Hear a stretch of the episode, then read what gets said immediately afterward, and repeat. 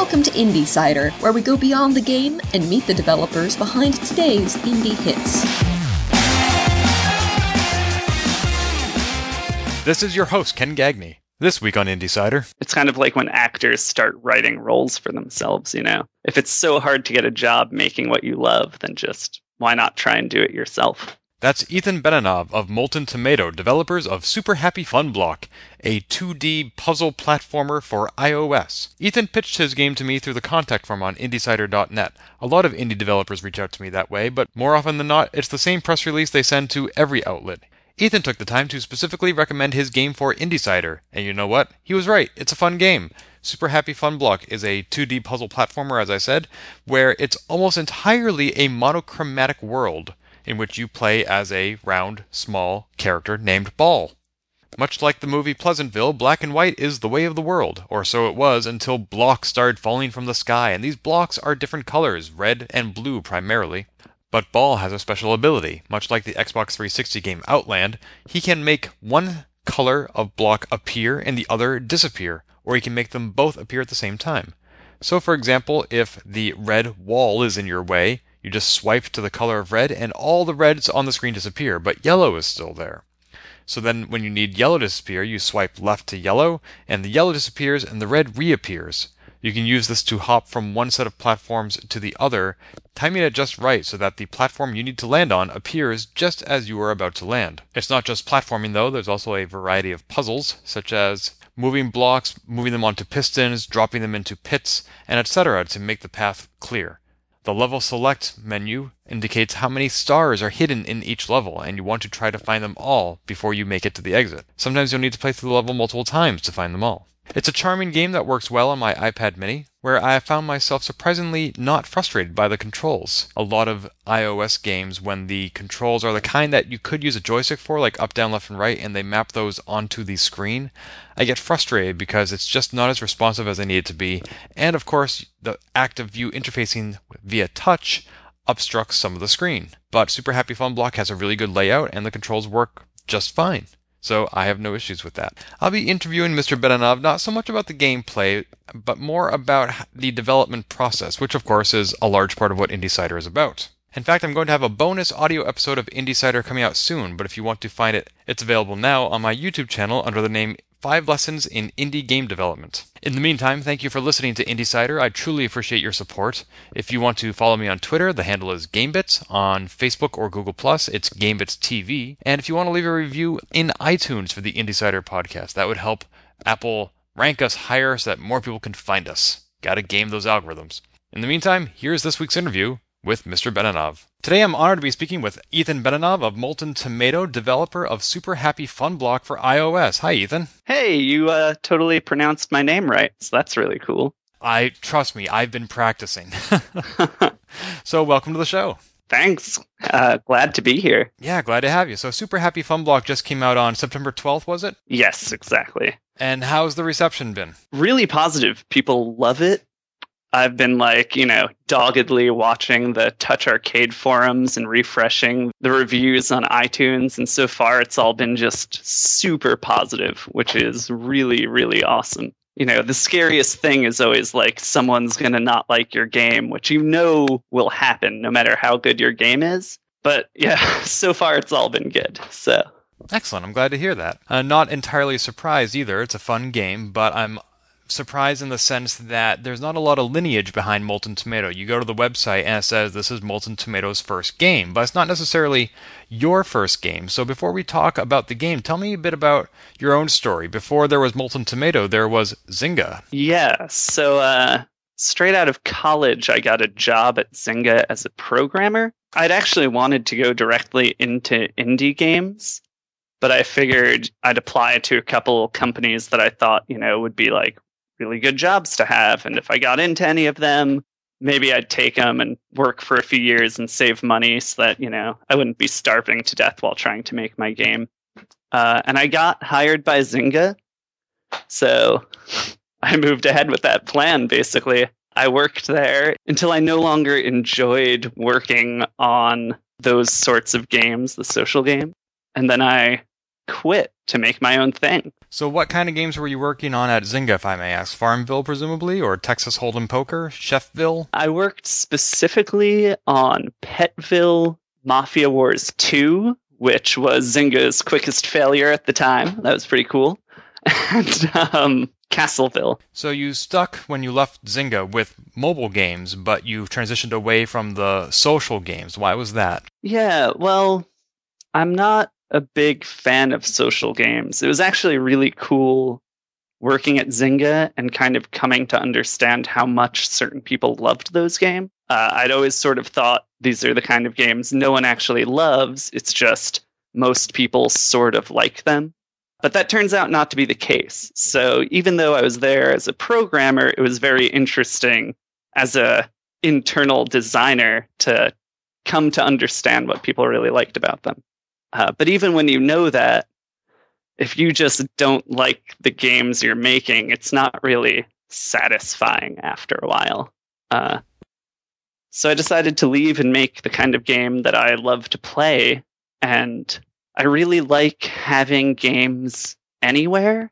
So it was really exciting when I got an iPhone and all of a sudden it was like this really compact and kind of powerful mobile device because it's really annoying to bring around a DS if you don't have like a, a messenger bag or a purse to bring it in. But everything on mobile was like these really arcadey games, which are fun, or these social games. And I thought, you know, why not make a platformer? Why not make like a really deep story driven game that can just be done in these bite sized chunks when you're on the bus or train on the way to work. So I decided, well, if no one else seems to really be doing it, uh, I'll just do it. That's really interesting what you talked about about wanting to work on games that you're passionate about because in my own history, I earlier this year interviewed with a game developer who shall remain nameless who makes mobile and social games. And I thought if I get this job on their communications team as marketing, I'm going to be marketing a, a genre that I may not necessarily be passionate about because social games are not my forte. And to be honest, neither is mobile. I'm first and foremost a console gamer, and secondly, a computer gamer. And there's not as much development in those areas in Boston. You know, especially for indies, you're making uh, mobile games or Steam games. So to work in this industry, you I, I was advised I need to be flexible, especially with mobile, which is where so much of the industry is moving. Just look at the changes Konami is making. And sometimes you need to make games that you may not personally be passionate about just because it's such a competitive industry. You can't afford to be selective. Yeah, and I think the best way to um, to avoid that issue altogether, it's kind of like when actors start writing roles for themselves. You know, if it's so hard to get a job making what you love, then just why not try and do it yourself? That is fantastic advice, and that's what you did with Molten Tomato. Now you have Super Happy Fun Block to show for it. Yeah, exactly. So you were working on this game for about three years? In yes, though in a sense, eight years would be more accurate. How do you figure? It's actually I don't know if remake is the right word. It's more of a second try at making this game with this mechanic. I actually made it originally with a with a group of friends as part of a class in college. Uh, when we only had six months to throw together this game, you know, and we were all still pretty new to programming, and this is the first game any of us has made, and uh, the game was like a, a complete mess. But the mechanic and some of the puzzles that we made were really solid, and so we always said, you know, one day, like one of us should go back and and make this game work. And that was just always for eight years in the back of my head. And every time I was playing a game, I was thinking like, oh, like what can I learn from this to fix that the the original game was called Gamut to fix Gamut when I remake it, you know. So like when I played Fez and it had this kind of connected world that you warped around in, I thought, oh, like that's so great. That's so much better than these kind of disjointed levels that I, I felt Braid had and a lot of and uh, Gamut had. Like, why not try and kind of build a world you're walking around? And maybe at first the world doesn't seem to have much, but you kind of discover like in in Fez, you know, you find kind of archaic, like almost hieroglyphics that sort of almost tell a story, but I wanted to really have you find the story and like have you realize, oh, this isn't just this happy game. Like this is the ruins of a world that's already been destroyed. And now I'm trying to save it. Yeah, for a long time, I was sort of always working on it in my head. And like, I, I've always drawn comics just since I was a kid. So I do little doodles for it. And then finally, the time came where I felt like I need to just start working on this before it's too late and somebody else stumbles upon this mechanic and like makes my game before I do. Now, you said you had classmates working on this project with you. Does that mean that you owe them royalties, or at least an honorary mention? Uh, they are in the credits. I, I, believe we we made the game under the name Prism Games, uh, and so I, I, named you know special thanks to Prism Games, and I listed all of their names, and uh, I've also updated them about the game constantly. But as far as I know, none of them want royalties or have asked for it. If they did, uh, I don't know. It it wound up being a very different game, but yeah, I, I figure if they felt they were entitled to it, then I'd feel they probably were. I think if they were that demanding, then they might go from being friends to being former friends. yeah, maybe. So I noticed uh, didn't work with them. You this was mostly a one person show, but you did mention on the site's credits that you worked with Chase Bethea on the music. Who else did you reach out to to collaborate with this project? What sort of what were your weaknesses that you felt that bringing in an outsider could help you buff up the game? So yeah, as you said, music I have no ear for and no brain for. So that was like the first and foremost. I really need someone to do this, and I was very lucky. I actually bumped into Chase at uh, Indiecade last year, and he showed him my game, uh, and he he loved it. And he's like, "Oh, I'm a musician. Like, here's my contact." And we traded it. He said he'd contact me, and uh, I met a few other musicians around the same time who the same thing happened with. But Chase was the only one. This is advice for other composers who are trying to get onto game projects. Chase was the only one who, when he did his follow up email, instead of sending me a sample of like general work he's done, he sent me a track and said, When I played your game, this is like the music that it inspired me to make for it. And I loved it. It was it was excellent. It's uh so yeah, I, I hired him right off of that. The other spot I was really weak in is actually writing. I had an idea for the story that was pretty developed. Uh, and I think I'm a pretty funny person. I can make like decent jokes but I couldn't really make a cohesive story that could be understood. And even when I knew what I wanted said generally in a scene, I just could not craft dialogue at all. And luckily for me, my girlfriend is actually a narrative designer. She used to work at Zynga doing that, and now she's doing contract work for other companies doing that. And so she's been a huge help. Uh, almost every word in the game was actually written by her or collaboratively by us but if it if it's good it was probably written by her. Wow that is quite the team you assembled. The anecdote about chase sending you a sample not, not necessarily a sample but a track that he composed for the game. That is a good way to get to get somebody's attention and to stand out but on the other hand it also sounds a little bit like working on spec where you're doing some work for free and if it doesn't work out then you have this track you created for a game that doesn't want it and you don't have anything to do with it. So i'm not sure how i feel about that actually yeah that's true i think he could have always uh, still posted it to his website as a sample of music he'd made but yeah you might be right it could be a big risk and a waste of time. True, but I think what would be a bigger issue was if you put out a call for musicians to create free tracks and you would choose the one you like. This was something Chase took the initiative on. It was his idea. Oh yeah, you should never ask anyone to work for free.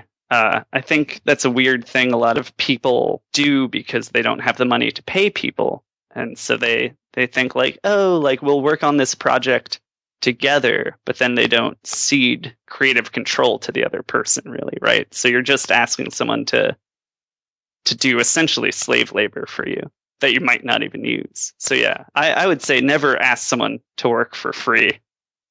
um, but if someone wants to send you a sample, to get contract, that's a really good idea. But I would never ask someone to do that. I've never told anyone who contacted me, oh, send me, like, make a song for me and I'll decide. No, of course not. I certainly didn't mean to suggest that's what happened. I, I get that Chase did this, but I, I don't think Chase's approach would scale per se. That's also true yeah. if you're like applying to 20 different games. So you needed some help with the narrative and with the music, but the design and the development were all your own. And I noticed that some of the tools you used are called Cocos 2D and Box 2D. I'm not familiar with these. Are these uh, la- programming languages, game engines? Uh, Cocos 2D is a game engine that was made specifically for the iPhone and uh, has been around for many years. If you've heard of Sprite Kit, that's like Apple's own version of Cocos 2D that's pretty clearly inspired directly or ripped off. Yeah, inspired by Cocos 2D. Like the API is pretty similar. Um, and Cocos 2D actually is now basically dead. Uh, they they won't be updating it for very long. They're moving to an object. Uh, uh, sorry, to a C version of the engine so that it can be cross compiled. Actually, they have the C version already, but they're exclusively pursuing that one in the future, I believe. And Box 2D has been around a really long time, and that's a physics engine that was written in C. It was actually, I believe it was pretty popular with XNA games because it was a free and very efficient physics engine. And it was also very popular on Flash games. I'm not 100% sure, but I also believe that Angry Birds was made using Box 2D. You mentioned that the newer version of Cocos 2D allows for cross platform development or will. Does that mean that the version of Super Happy Fun Block that you released for iOS is going to be difficult to port? Because I know you have PC, Android, and console versions envisioned. Yeah, it's going to be a little harder than I thought it would be to port. It was actually briefly owned by another company called App Portable, and they had created software to compile Objective C into packages for Android and other things. So I was kind of banking on that for a little while and thought I'd be able to launch it at least on Android and iOS at the same time. But Apportable, I guess, went bankrupt or something. so yeah, I've been looking into uh, Cocos 2DX and just porting my game to that. Which, you know, it's going to be a lot of grunt work. Like, I do have to rewrite almost every line of code. But on the other hand, Cocos 2DX is structured the same or almost the same as Objective C. So it should hopefully actually be pretty easy. I'm sure there are going to be a lot of like tiny bugs everywhere and it'll take longer than I want it to take, but I think it'll be doable. You mentioned rewriting all your code. Can you tell me a little bit about your development process, how you maintain your code and update it? You know, when you're when you're working alone, sometimes you take advantage of that. And you might write a little bit less organized than you do, for example, when working at Zynga with, you know, 20 other devs on something. I definitely have one file that is several thousand lines of code on its own. I'm sure that Zynga has a lot more processes in place, especially when you're collaborating amongst a team. Yeah. You know, a lot more checking out code revisions and the like. Uh, yeah, it has a lot of that. I actually, and my friends and father, who's a programmer, always yell at me about this, but I did not use any source control for this game other than backing up on Google Drive. Why would you do that? So I originally was using GitHub, uh, which is free for, if you have a public thing. And my thought was, oh, like no one knows who I am. No one will ever find this and fork my project. So no worries. And at the same time, I was doing art for a, a friend's game who was also using GitHub. And somebody randomly forked their project, which caused me to freak out and just pull my stuff from GitHub and rather than smartly be you know calm down and think like okay what's what's my options here? What else can i use? Like bitbucket. I was just like i'm i'm not i'm not touching that again. So bad decisions made out of fear. And did that come back to bite you in any way? It hasn't for very long. Every once in a while, an update happens to Xcode that will break my game without me doing anything. And I spend, you know, an hour freaking out and thinking, oh, why, oh, why didn't I back this up so I could just re download it how it was? But then I always figure out what's wrong pretty quickly and continue on my merry way.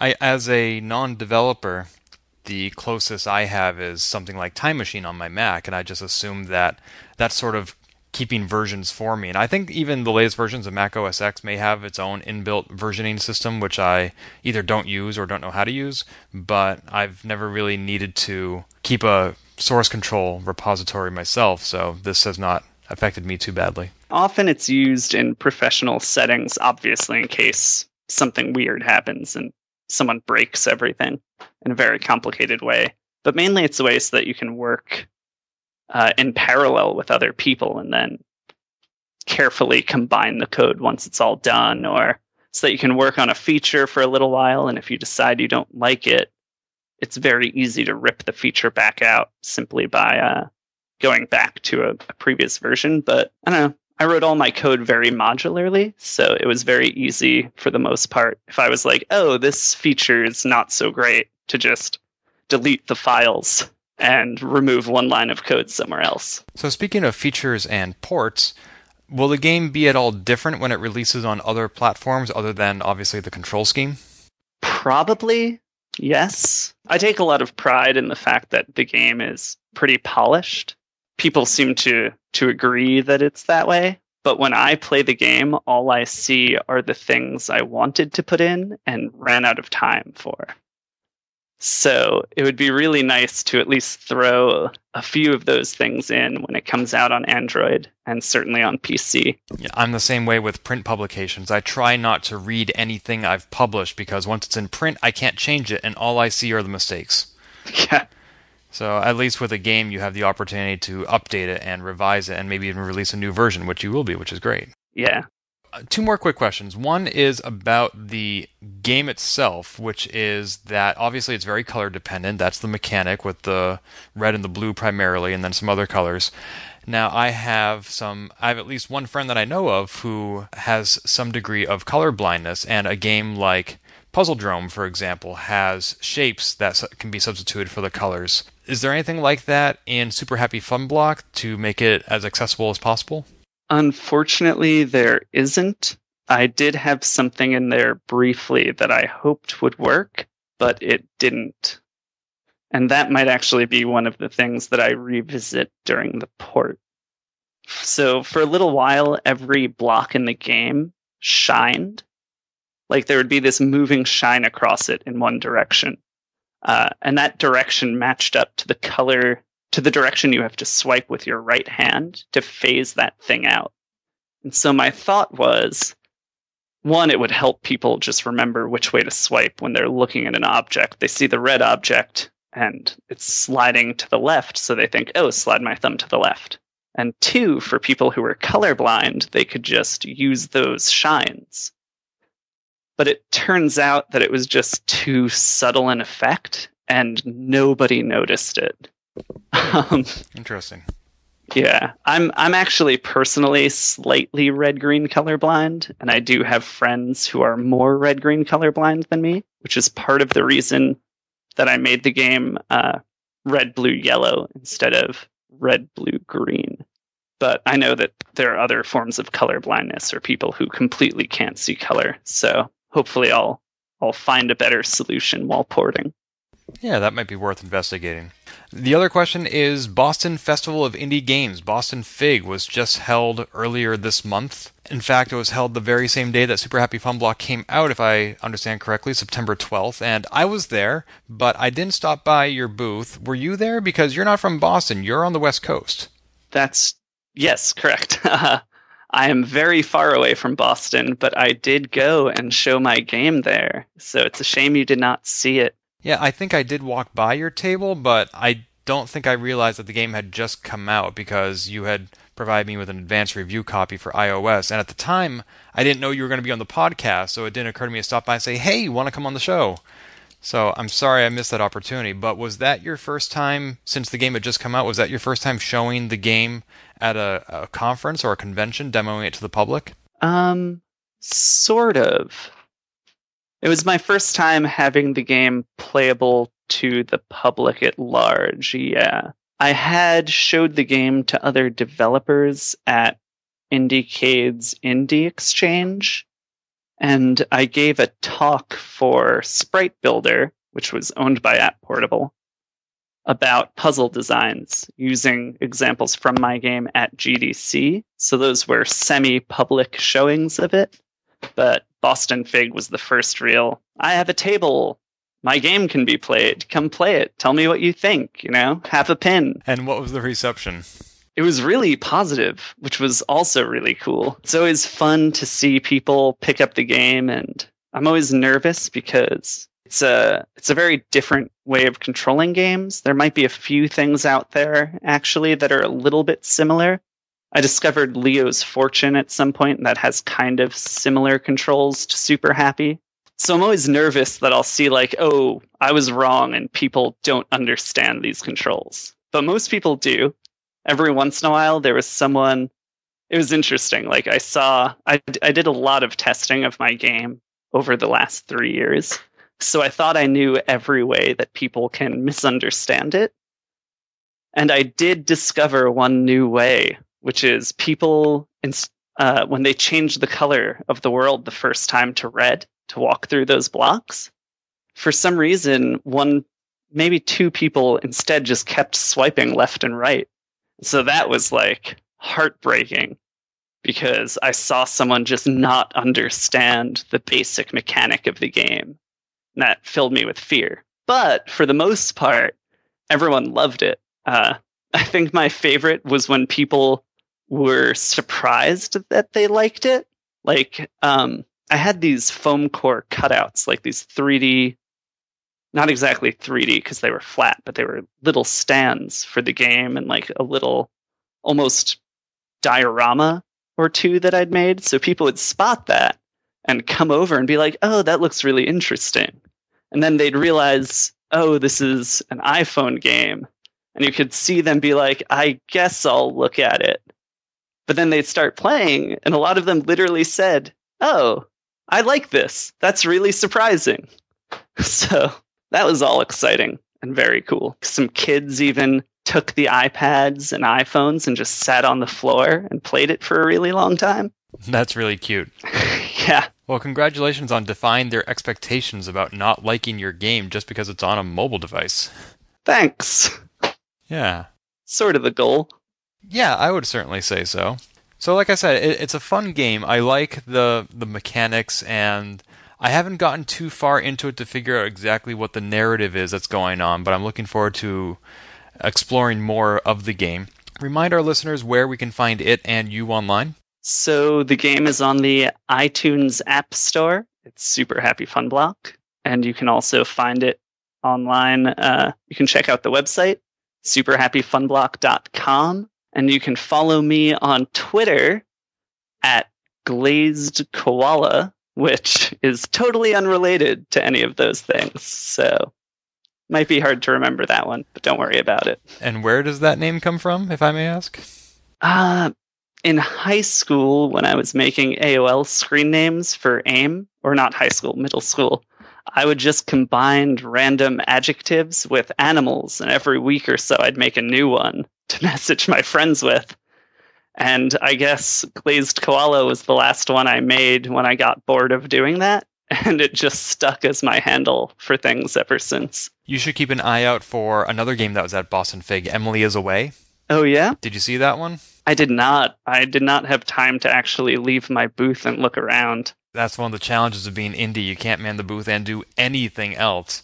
Uh, but Emily is Away is sort of an interactive fiction game, but it's framed as an IM conversation with your friend Emily. You're both in high school, and she's texting you, I guess, or IMing you, and you choose which response you want, and then you sort of just mash the keyboard as the player, but all the right words pop up on the screen, huh. so you actually start having a conversation. So sort of choose your own adventure. You're not free form responding to her, but it gives the illusion that you are. And it's kind of neat. That sounds amazing. I think I actually saw their setup because I remember seeing like uh, someone hung up a curtain and had the AOL Instant Messenger guy on it, and I I was wondering what that could possibly be about.